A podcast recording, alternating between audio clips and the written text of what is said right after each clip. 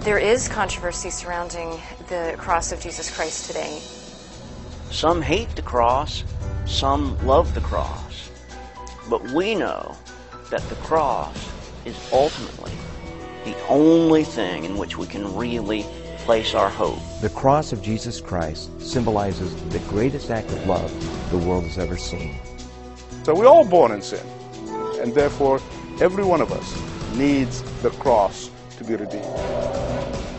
The beauty of the cross is that the Lord says, There is no way to the Father except through Him. And He also says to pick up the cross and follow. So there is no way around the cross.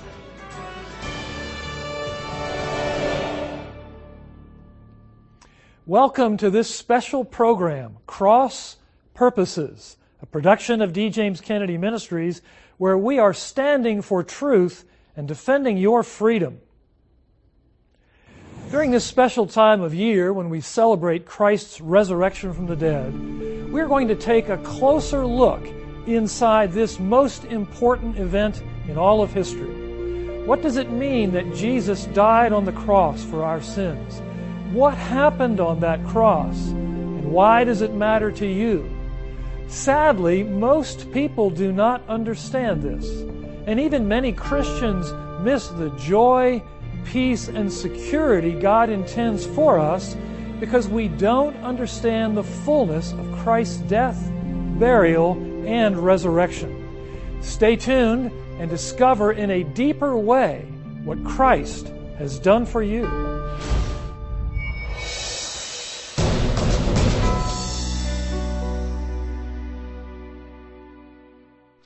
The cross has always been controversial simply because it is the emblem of Christianity. And why would you use that for your logo, of all things, an instrument of torture?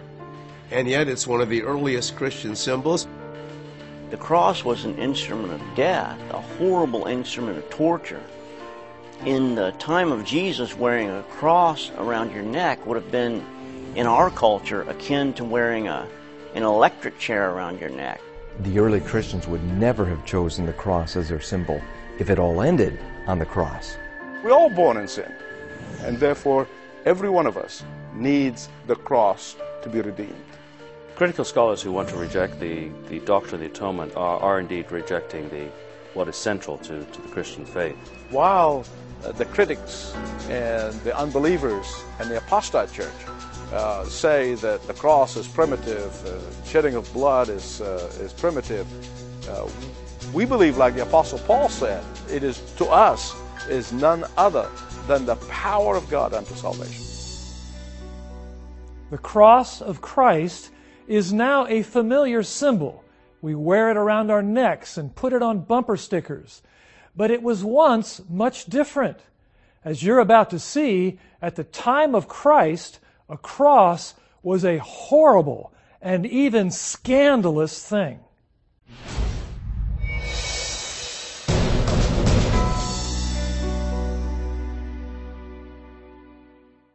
When you look at all four Gospels, you realize that about one third of their content deals with the last week of Jesus' life. In other words, really the passion and resurrection of our Lord, where He died for us in our place. Now, one aspect of that passion was when he was scourged. Isaiah 53, written 700 years before Christ, talks about by his stripes we are healed. Now, scourging involved taking a leather whip, and then it was used to flagellate the prisoner. And it had to be done very carefully because it could actually kill the prisoner. The scourging prior to crucifixion was a real gruesome operation. Uh, they had little bits of bone that were sharpened, uh, little pieces of metal, spikes, nails that were included in the scourge. And so a person was fairly well lacerated, there's no question about it. As a matter of fact, the Romans called that the little death prior to the death and crucifixion. Then the Romans made him carry his cross as he made his way through the Via Dolorosa, the way of sorrows. And then they brought him to Calvary where they crucified him. So the mockery of the soldiers, the, the weight of the wood, uh, the scourging, uh, the whips, the nails, all the things that we all are familiar with are a reminder to us the degree to which our Lord was willing to go, the, the willingness to lay down his life that we might live. Crucifixion is a public, ever so public, ghastly demonstration of don't do what that fella did, else you're going to end up on the cross like he is. Crucifixion was invented by the Syrophoenicians about 600 years before Christ, but it was perfected by the Romans. It was the most painful way to die. You would rather be mauled by animals or stoned or anything than be crucified. The nails went through here, and that causes the thumb to jerk in because of the nerve that's being pinched there as the nail would go through there. Asphyxiation is probably the cause of death because you simply can't breathe. When you're hanging on the cross long enough, you finally can't get your breath anymore because there's no fulcrum in which to hold your body together to, to draw that breath. And Jesus Christ, our Lord and Savior, was hung on that cross for six hours. It was horrific. People did not talk about the cross in polite conversation. Uh, you didn't sit around your dinner table and discuss the latest crucifixions, uh, much in the same way that lynchings would be in our understanding. But you didn't talk about lynching around the table with your children. And so the cross to them would be akin to lynching to us. Clearly, things were not right with the universe when the Son of God was hanging on the cross. In fact, the sun was darkened, and that's where we get the phrase darkness at noon. As if heaven is mourning the fact that the creator of the sun and that the creator of light is now hanging on a cross, and it became dark. And the darkness fell upon this entire area to tell that this is the one who said, Let there be light, and there was light. And so when he was on the cross, it became dark. In John's Gospel, it says that the Roman soldiers went to the thieves on both sides of Christ and they broke their knees. Then, when they came to Christ, they saw that he was already dead. So one of them took a spear and pierced his heart, and immediately outflowed blood and water.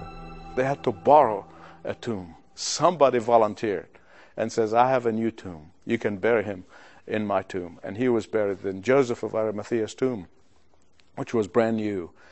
And it is befitting that the Lord of glory be buried in a brand new tomb because he wasn't going to be there for very long. And the third day, he rose again with power and great glory. And he was seen for over 40 days by hundreds of people. Hundreds of people. He fellowshiped with the disciples. He fellowshiped with uh, the 72 and the 12 and the 500 eyewitnesses saw the risen Lord. A crucified Messiah is a false Messiah.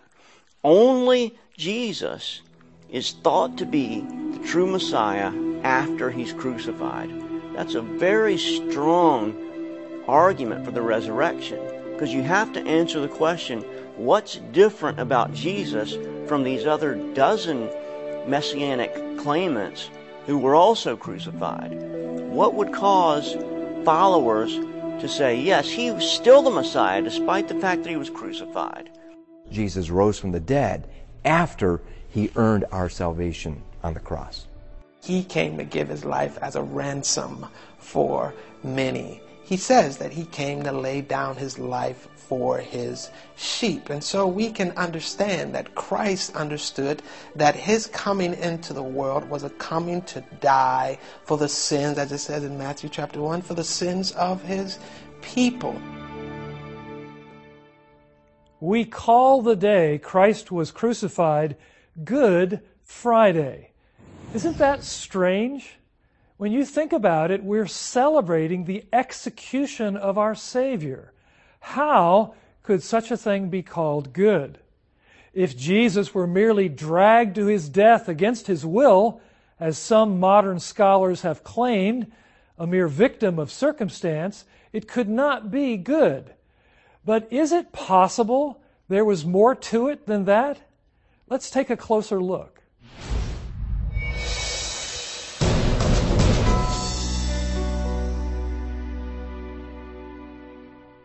Some skeptics have said, well, Jesus died as a martyr to his cause. That's not what happened. Jesus voluntarily laid down his life on our behalf. God hates sin. God poured out his wrath on his son, Jesus Christ, when he was there on the cross. And the night before he was crucified, he contemplated what he was going to have to do on that Good Friday. So he goes out to the Garden of Gethsemane, and it is there that he enters into prayer. And he has invited the disciples to pray with him, but they are too tired. They fall asleep. And so he is alone. And this is where he is in conversation with the Father and asks the Father if there's any other way to accomplish this mission. Please take this cup away from me, he says. But not my will, but thine be done. So he is willing to submit himself, his whole being, to the Father's will and to do whatever it is going to take to accomplish the mission, which is to rescue us, is to substitute for us. And he goes into that knowing it is going to be painful. In fact, he is so aware of how painful it is going to be that he he sweats so profusely that it is as if blood were coming out. And the images are very real for all of us. The Lord in a moment of prayer. And this whole agony, we, we refer to it as the agony in the garden. Well, what, what is agonizing? Of course, the reality of what is forthcoming. The Lord knowing that what it would take to win the salvation, what it would cost is His own life, His own blood, His own shedding of His own flesh, break, broken open for us. In this case, we have more than an earthly event taking place here. This is part of the divine drama of our salvation. This is only at the surface what is happening at a tremendous depth by which our salvation was accomplished by God in Christ. That is a cosmic difference between Jesus' death and all other deaths and all other martyrdoms that have taken place. Uh, Jesus had not only the physical agonies of uh, Good Friday, but he had also the burden of the sins of the world. It was a, a cosmic load that only God himself could have shouldered. And I think that's the, the larger significance of what's happening here on Good Friday. When Jesus was on the cross, he allowed the infinite wrath of God to be placed on him because he had become sin on our behalf. And because God hates sin, he broke fellowship with his Son. God the Father rejected God the Son. And so Jesus cries out, quoting Psalm 22, My God, my God, why have you forsaken me? And I believe that he is crying out of his anguish at the experience that he is encountering at that moment as he's carrying the sins of the world. And what's amazing about that moment is he is carrying our forsakenness, what should have been our forsakenness. God should be turning his face away from us, but instead he's turning it away from Christ. And at that moment on the cross, as Jesus Christ carried on his holy shoulders the sins of the world and the rebellion and all of the things that we, the worst things we can think about, as those sins and man's rebellion were carried on his holy shoulders, the Father could not look upon sin. And that is that moment of separation for which he is born. That is the pain of the cross. That was the sacrifice of the cross.